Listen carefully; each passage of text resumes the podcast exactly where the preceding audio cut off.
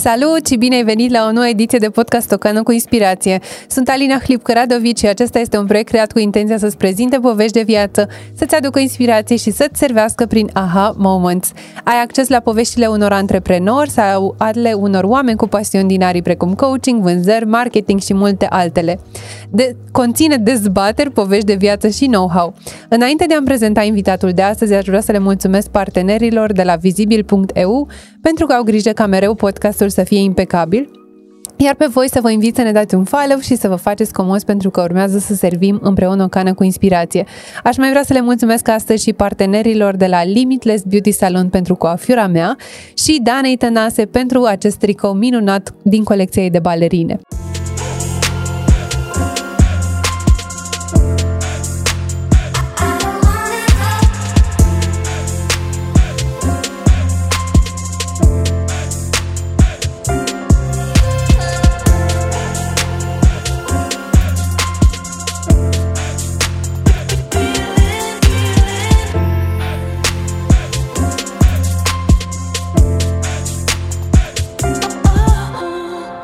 Paul Ardeleanu este fondator al agenției Marketing Deck, autor al cărților prezente cu impact și ghidul afacerilor online și trainer în comunicare.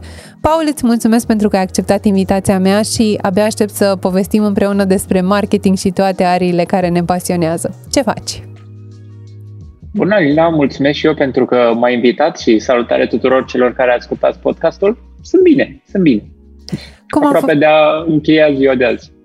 Mă bucur să aud asta, uh, mă, mă bucur să aud că ești bine. Tu ești uh, unul dintre punctele mele de reper legat de uh, activitatea din, uh, din agenție, pentru că și în agenția mea și în agenția ta se întâmplă tot felul de lucruri similare. Cum ai văzut pandemia prin ochii clienților noștri?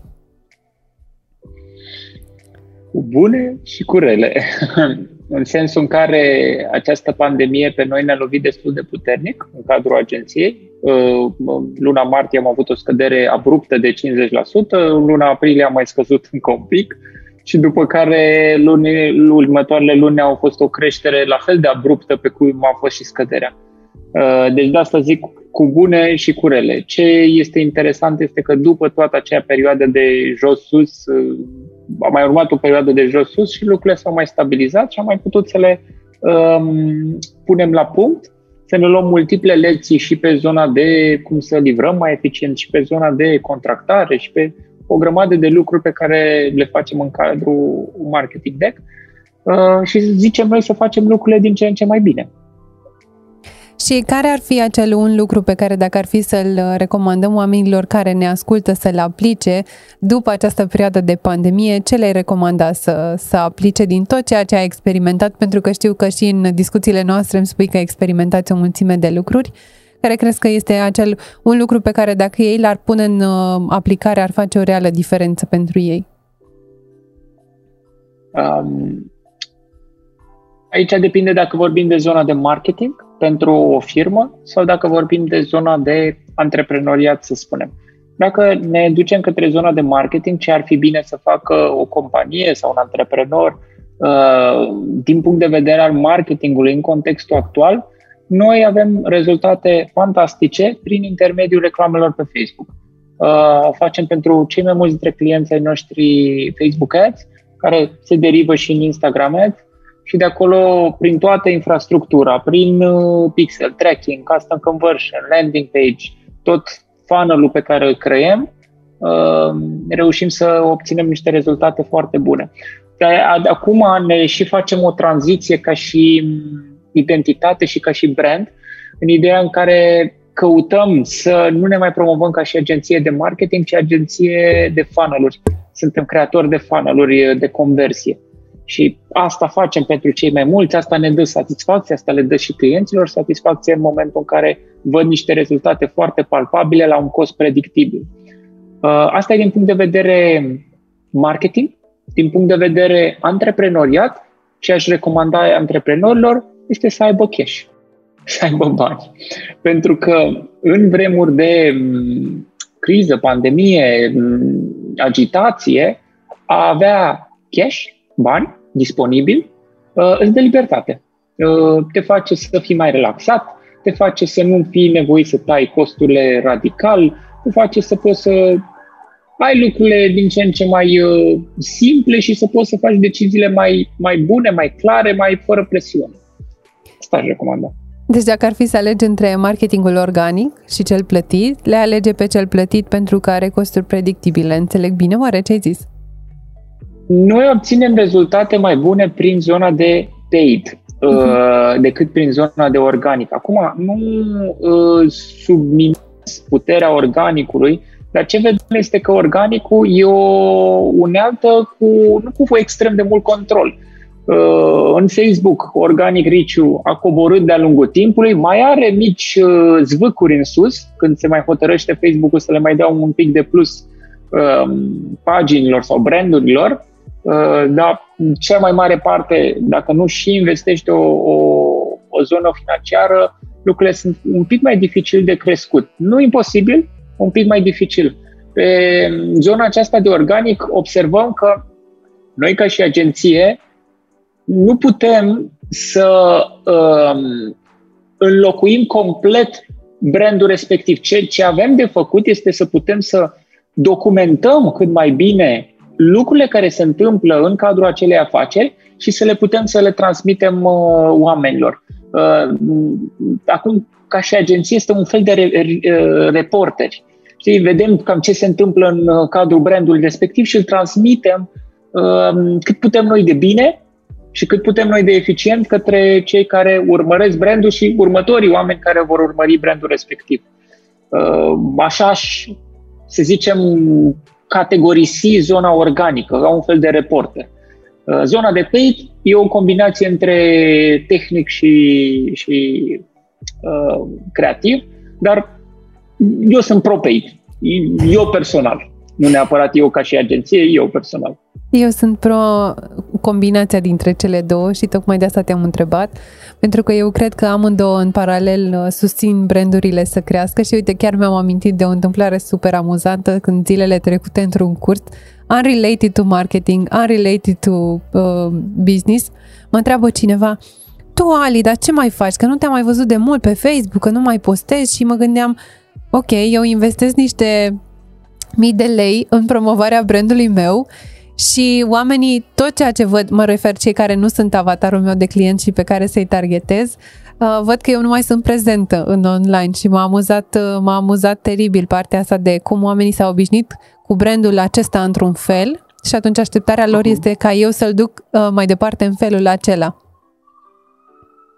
Da, și eu sunt pro combinația dintre ele, dar dacă ar fi să aleg între cele două în momentul ăsta și cu tulurile pe care noi le folosim, primul e partea de page și ulterior e partea de uh-huh. organic. Da, pentru că poți să scoți un cost pe lead și după aceea să te gândești dacă antreprenorul respectiv are un anumit obiectiv financiar, cum anume poți să-l susții și de câți bani e necesar ca el să investească în respectivul uh, respectivul brand.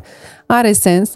Însă ce zici de antreprenorii care sunt uh, foarte controlling și care doresc să țină frâiele uh, marketingului, chiar dacă ei au o colaborare cu o agenție, așa cum suntem noi? Și mă refer la noi, mă refer la noi ca, ca echipă. Este o experiență interesantă cu antreprenorii care sunt foarte controlling. Noi ce uh, căutăm să facem cu acest tip de, de client este să le oferim toolurile prin care să poată să fie controlling fără să ne bată pe noi la cap. În sensul în care le oferim dashboard prin care să vadă toate cifrele de reclame, uh, reach organic, tot, toți indicatorii de care ei au nevoie, în așa fel încât să le poată vedea singuri, în timp real, fără să ne întrebe orice, orice lucru, noi să ne facem treaba noastră, să fim autonomi, să fim responsabili și să ne putem face lucrurile noastre cât ei să aibă rezultate cât mai bune și când se uită în dashboard să, aibă rezult- să, să fie lucrurile cât mai clare. Dar ce am observat vis-a-vis de acest tip de persoană este că devine mai puțin controlling odată ce are rezultate bune sau rezultate pe care el să le considere sau ea să le considere bune. Uh, deschiderea unei persoane este mult mai mare după ce începe să aibă rezultate. Da, acolo poate să putem să venim și cu inițiativă, propuneri extra, extra bă, servicii, care evident înseamnă și extra costuri, și toate celelalte și există deschidere dacă are rezultat. Și dacă nu are rezultate, care sunt uh, ariile pe care e necesar să le aibă în vedere? Spre exemplu, în momentul în care începe să colaboreze cu o agenție, ca să și spun ce vreau să zic, este uh, de multe ori nu numai de agenție ține uh, rezultatul omului, ține și de în felul în care el închide lidurile. Practic, consider că ți-ai făcut treaba, fă, uh, treaba bine dacă i-ai adus lidul omului la ușă, să zic așa, la ușa telefonului și din punctul ăla este responsabilitatea lui sau calculul pe care îl faceți este la om care a și ajuns să cumpere efectiv? Asta, e o, asta e o discuție foarte picantă în domeniul nostru. Este, este. E un mix între cele două, pentru că uh, poate să aibă lead total necalificate sau necalificabile. Uh, și atunci, da, este uh, treaba marketerului pentru că a adus acele lead care el să nu poată să le concretizeze în niciun fel. Uh, deci e un mix între aceste aspecte. Noi ne, ne uităm de cele mai multe ori la rezultatul final. Asta uh, în dacă vorbim de o campanie de paid, să zicem de Facebook Ads, vedem lead-urile în Facebook, nu vedem pe servicii, nu vedem neapărat achizițiile. Achizițiile ca să le... pe zona de servicii, pe e-commerce vedem achizițiile, dar pe servicii nu le vedem, vedem doar lead-urile. Atunci trebuie să avem o comunicare constantă cu business owner-ul sau cu persoana care se ocupă din cadrul business-ului respectiv, să vedem de la el feedback-ul, cum se vede de la el. Merge, nu merge, are lead bune, nu are lead bune. Ce observăm este că o ședință cam o dată la două săptămâni de calibrare, nu neapărat lungă, poate să fie și de jumătate oră, în care să ne uităm un pic pe cifre, să ne uităm un pic pe date, să ne uităm un pic pe ceea ce se întâmplă, uh, e destul de benefică. Adică ajută, uh, ori venim noi cu uh, idei în momentul respectiv pe măsură ce ne dă anumite feedback-uri și anumite răspunsuri, ori vine persoana cu anumite idei pe care noi să le implementăm, dar ajută să existe o sesiune de calibrare. Însă zona aceasta n-aș zice că este mm, doar uh, în grădina agenției sau doar în grădina antreprenorului. Poți să dai o voce infinit de bună unui produs care nu se cere, nu se cumpără, nu, oamenii nu cumpără. Și atunci, și, și atunci e o parte foarte interesantă. Nici atunci nu putem spune că e doar vina antreprenorilor, ci trebuie să vedem care e mixul de responsabilitate. Acolo responsabilitatea agenției să zică, băi, hai să ne uităm unde e problema? Problema e la trafic, problema e la trafic necalificat, problema e la conversie, dacă e la conversie, de ce e la conversie? Nu e bun produsul, e prost prețul, uh, nu e cerere pentru așa ceva și să vedem diferiți indicatori și dacă alea sunt cu adevărat problemele, ok, e la antreprenor și le rezolvă și după care vor putea lucrurile să fie într-o direcție mult mai bună. Știi că au apărut pe piață tot felul de colegi de ai noștri care garantează succesul pentru că altfel se, se întâmplă XYZ lucruri, tot felul de garanții de genul ăsta. Și mă gândeam atu- acum în timp ce vorbeai, cum poți trasa responsabilitățile? Pentru că de multe ori antreprenorul, dacă angajează o agenție de marketing, are uh, așteptarea ca el să aibă rezultate indiferent de toate uh, lucrurile pe care le-ai spus mai sus. Crezi că oamenii atunci când vine vorba de brandul lor mai sunt capabili să rămână rațional și să nu fie atașați și crezi că au posibilitatea să privească, să vadă imaginea de ansamblu sau pentru faptul că sunt acolo în miezul problemei nu mai pot face asta în relație cu noi? Poate suntem noi norocoși la Marketing Deck, dar am dat în cea mai mare măsură de oameni responsabili cu picioarele pe pământ și care nu, nu caută să arunce Uh, vina către noi și se uită și în grădina lor, se uită și în piață, se uită în multiple locuri uh, și avem discuții cât se poate de normale. Într-adevăr, pe zona asta de garanții, ca și agenție, e mega dificil. Uh, ce pot să fac ca și agenție este că pot să-i dau un cost aproximativ unui uh, potențial client din aceeași industrie și foarte asemănător cu clienți pe care deja i-am și să mă raportez la, la ceea ce cifrele pe care deja le avem. Cu toate că ăla e un cost aproximativ și poate să varieze extrem de mult și sus și jos. Uh, ce ne dăm seama cam pe unde suntem este după prima, poate a doua lună de colaborare. Atunci începem să vedem cam pe unde se aliniază costurile și unde pot să fluctueze și în sus și în jos. uh, spre, spre optimizare. Uh, deci, pe zona asta de garanții, eu am avut multiple experimente, vin multe, avem și acum o situație de genul ăsta, vin persoane care ne, își doresc să uh, lucrăm pe procent din uh, profit sau procent uh-huh, din ceea ce uh-huh. se generează. În momentul ăsta este un tip de colaborare pe care le evit, pentru că munca pe care o facem este sigură, e o garanție, asta e o certitudine, profitul e o incertitudine. Uh, și atunci mi-e foarte greu. Eu nu, eu, nu, uh, eu nu mă duc la un frizer să-i zic uh, haide, dacă, dacă îmi place frizura, plătesc, dacă nu-mi place, nu plătesc.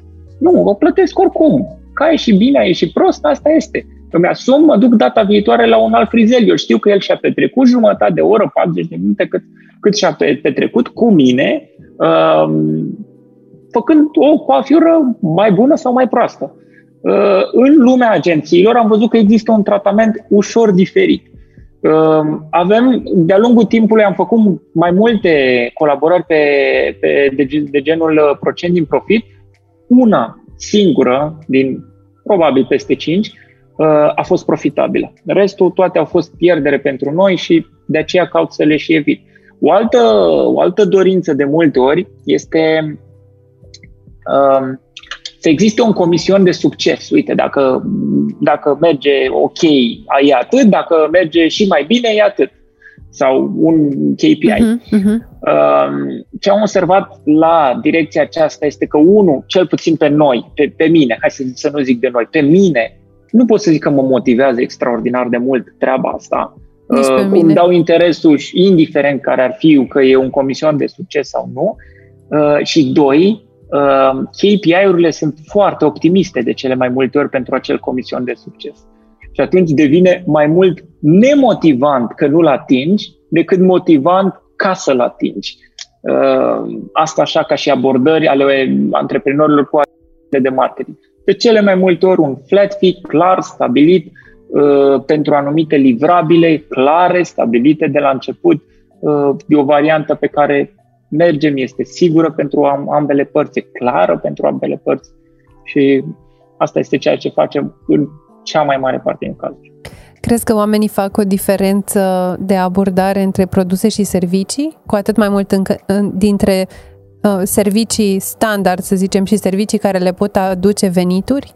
Pentru că ei vin la pachet cu niște așteptări când ne abordează, știi? Ei au așteptarea să aibă mai multe uh, lead-uri, să aibă mai mulți clienți, să, aibă, să le crească implicit și vânzările. Deci, practic, crezi că vin cu așteptări uh, biasate din start? They are biased? Nu neapărat. Ce observăm ca și așteptare de la majoritatea firmelor cu care noi lucrăm este partea de vânzări mai multe. Să poată să genereze mai multe vânzări prin canalele pe care le folosim, indiferent că e vorba de organic, performance marketing, Facebook Ads, Google Ads. Uh, de obicei este să genereze mai multe, mai multe vânzări. Mai avem și segmentul acesta de uh, creare website-uri și aici tot este, are o bucată de vânzări în sensul în care website-ul e un tool prin care ulterior să poți să generezi vânzări. Deci și la el contează destul de mult cât de mult convertește după aceea uh, și diferite alte unelte care în cele din urmă tot duc toate la mai multe vânzări, dacă vorbim de zona de afaceri. Uh-huh. Ce se întâmplă acum în spațiul meu, apropo de ce ziceai și de pattern clienților pe care îi ai, în afară de cei pe care uh, i-am, i-am stabilizat și cu care colaborez de multe, uh, de multe luni, vin solicitări de lan- tot felul de lansări, de produse, de cursuri și așa mai departe.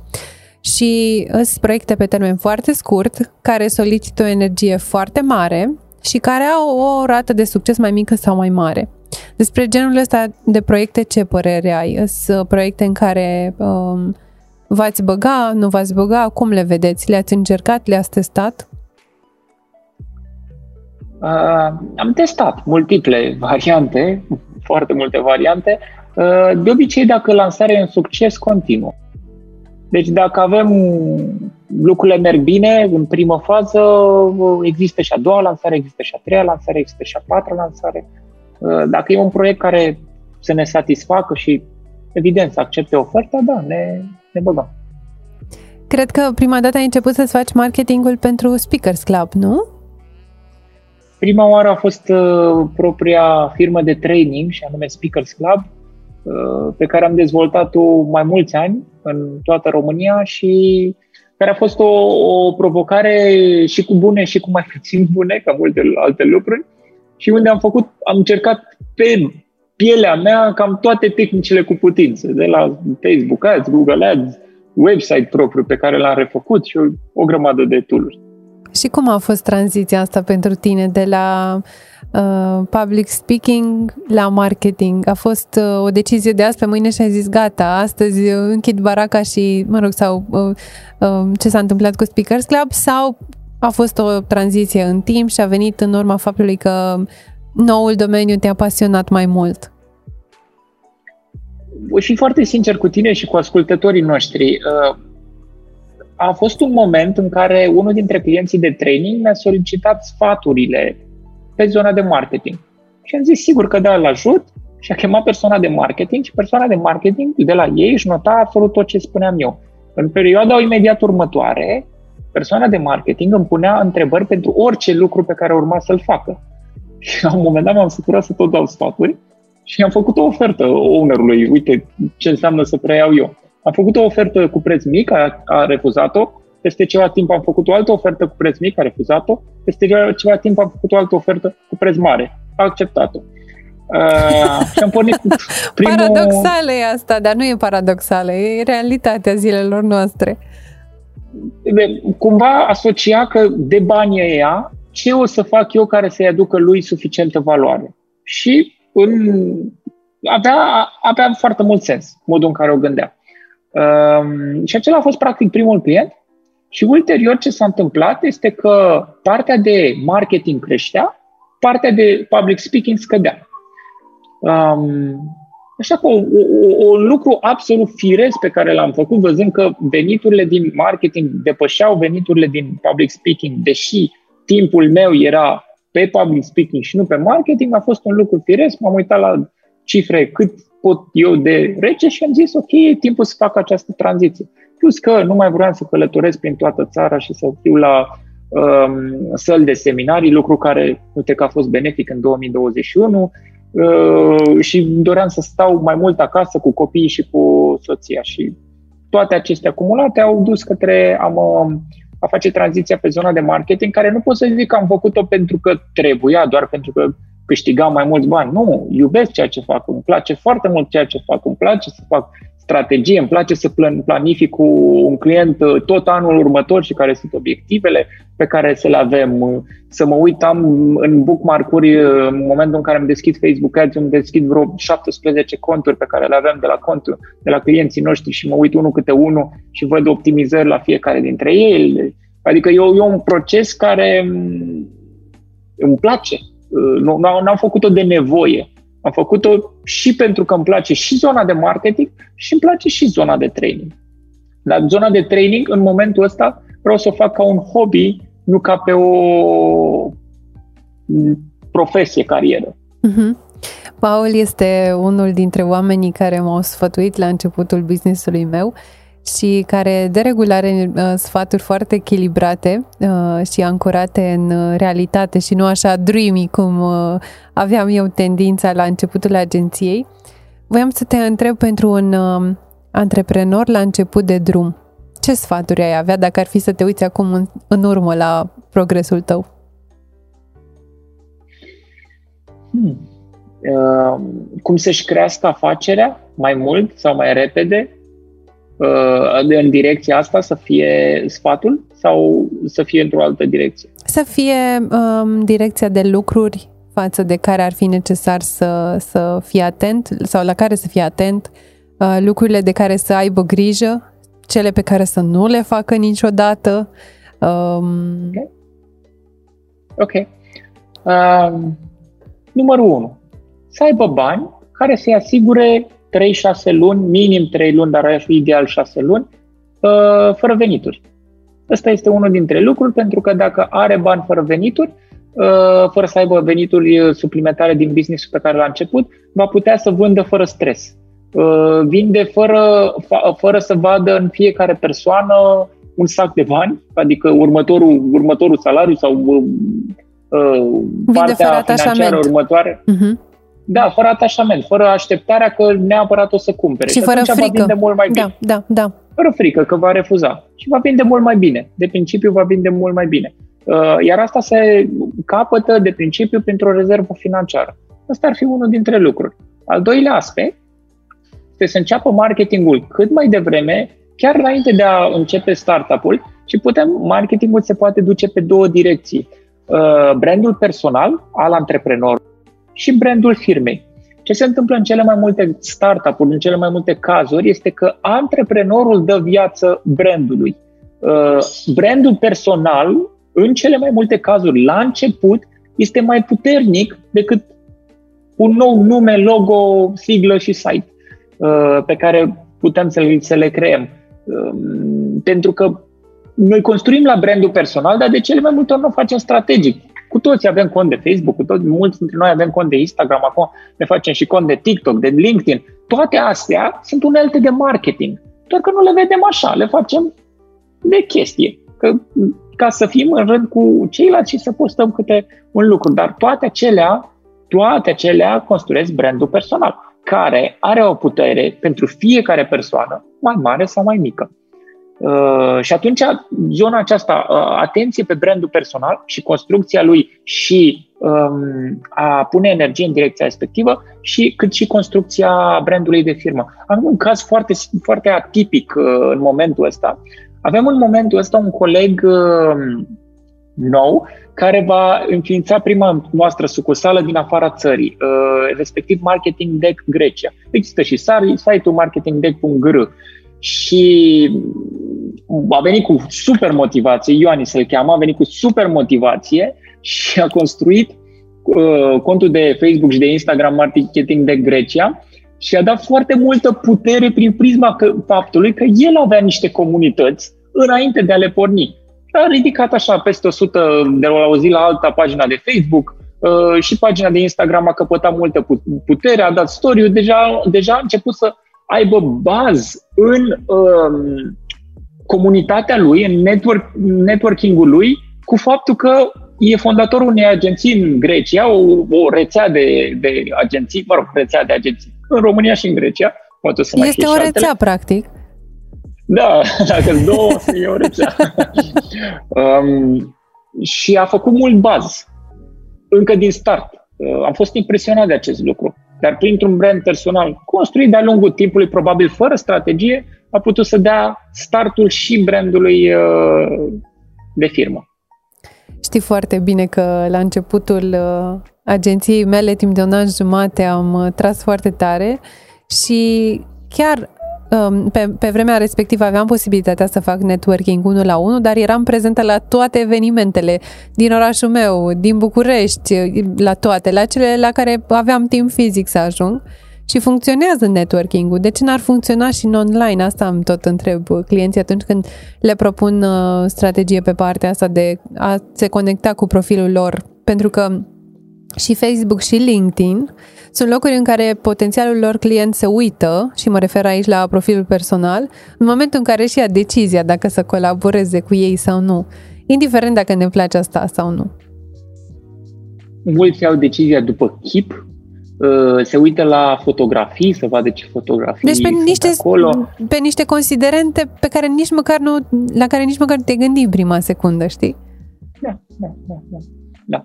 Dar se întâmplă să fie uh, decizii foarte intuitive, bazate pe strict feeling, uh-huh. pe care oamenii să le urmeze mai departe. Și apropo de pattern și de ce povesteai mai devreme, am descoperit că acei clienți pentru care fac cele mai multe excepții, acei clienți care negociază foarte mult, acei clienți care, și nu mă refer la negociat la acela uh, din plăcere, ci la negociat efectiv că nu au buget, aceia sunt uh, cei care aduc la pachet și cele mai multe probleme, cea mai mare bătaie de cap, uh, cele mai mari uh, provocări, dar și cele mai mari lecții. Deci e și cu suport și cu challenge colaborarea. Oare și la tine e la fel? Sigur că da. Se întâmplă exact același lucru. Dacă avem provocări la începutul colaborării, înainte de a da drumul, cu siguranță apar și ulterior. Am avut o lecție interesantă acum vreo 5 ani, 6 ani, când am făcut-o în parteneriat în afaceri și mm, aveam, aveam disensiuni înainte de a face asocierea și tipul care m-a ajutat ca să fac actele în privința asocierii respective mi-a zis, băi, ai mare, mare grijă că dacă vă certați înainte, sigur o să vă certați și după. Uh-huh. Ai mhm. mare grijă înainte să semnezi actele. Și am zis, ok, hai că știu eu mai bine, am făcut-o, uh, nu, nu s-a potrivit, evident, uh, a fost o colaborare, o asociere nepotrivită, mi-am luat lecțiile și cu siguranță și eu am greșit destul de multe, mi-am luat lecțiile de acolo, dar am uh, reținut fraza asta, că dacă ne certăm înainte, probabil o să ne certăm și după semnarea actului respectiv de asociere în cazul, uh, în cazul nostru. Are o doamnă foarte și... dragă mie o, o vorbă apropo de tine, că așa cum faci un lucru, așa le faci pe toate. Scuză-mă că te-am întrerupt. Da, da, da, exact, exact. Și asocierea este un lucru cu impact mult mai mare pentru un business, dar la fel este și un contract de colaborare, un contract de prestări servicii. Da. Dacă e, sunt provocări înainte de a semna contractul respectiv, există o probabilitate destul de mare să fie și după. Da, da. Doamna aceasta dragă de care spun um, uh, are o, are o vorbă și de fapt are o, o povestioară atunci când exemplifică ce spuneam mai devreme, așa cum faci un lucru, așa le faci pe toate. Și anume că poți să dai seama de un om cum este după felul în care ajunge la o întâlnire. Spre exemplu, Uh, dacă mergi cu el la prânz, el întârzie 5 minute, se așează, hăpăie mâncarea în loc să o savureze, se uită și pe telefon, nu vorbește deloc uitându-se la tine, face mai multe lucruri deodată, așa îi va fi pattern Da. Într-adevăr, cum faci orice, așa faci tot. De acord. Mi se pare foarte interesantă. Cu acest, uh, cu acest uh, gând în minte, aș vrea să te invit să, să le transmiți mesajul tău de final ascultătorilor noștri. Iată că podcastul nostru se apropie de final, Paul. Mesajul de final. Um, le transmit ascultătorilor noștri să se promoveze, să-și construiască un brand personal. Consider că brandul personal în primă fază dă putere businessului și nu doar în primă fază. Dacă ne uităm la niște firme foarte mari, gen uh, Apple, Tesla, uh, Steve, Steve, Tesla acum, uh, Elon Musk și Tesla. Elon Musk dă putere brandului Tesla, Tesla dă putere brandului Elon Musk. Um, brandul antreprenorului merge mână în mână cu brandul companiei pe care, uh, brandul companiei pe care o creează. Și cred din ce în ce mai mult că uh, brandingul personal este, uh, are o putere, are putere mare și atunci a transmit asta antreprenorilor să pună accentul și pe brandul personal. Să, să, să caute să se promoveze și pe ei ca persoană și diferite sfaturi, diferite canale. Acum nu o să nu intrăm în toate canalele cu putințe, dar asta să, să, să-și acorde atenție și pentru brandul personal să nu-l vadă doar ca un uh, instrument de a posta ce am mai făcut cu familia sau în timpul liber. Îți mulțumesc, Paul, și pe această, pe această cale a podcastului aș vrea să-ți mulțumesc și pentru suportul și prietenia ta și să știi că îți sunt foarte recunoscătoare pentru lucrurile pe care le-ai, uh, le-ai împărtășit cu mine din businessul tău. Sper, mulțumesc și eu, Alina. Mulțumesc mult! Iar cu voi, dragilor, ne auzim săptămâna viitoare la o nouă ediție a podcastului Iocană cu Inspirație și, între timp, să aveți o zi frumoasă și o săptămână de poveste.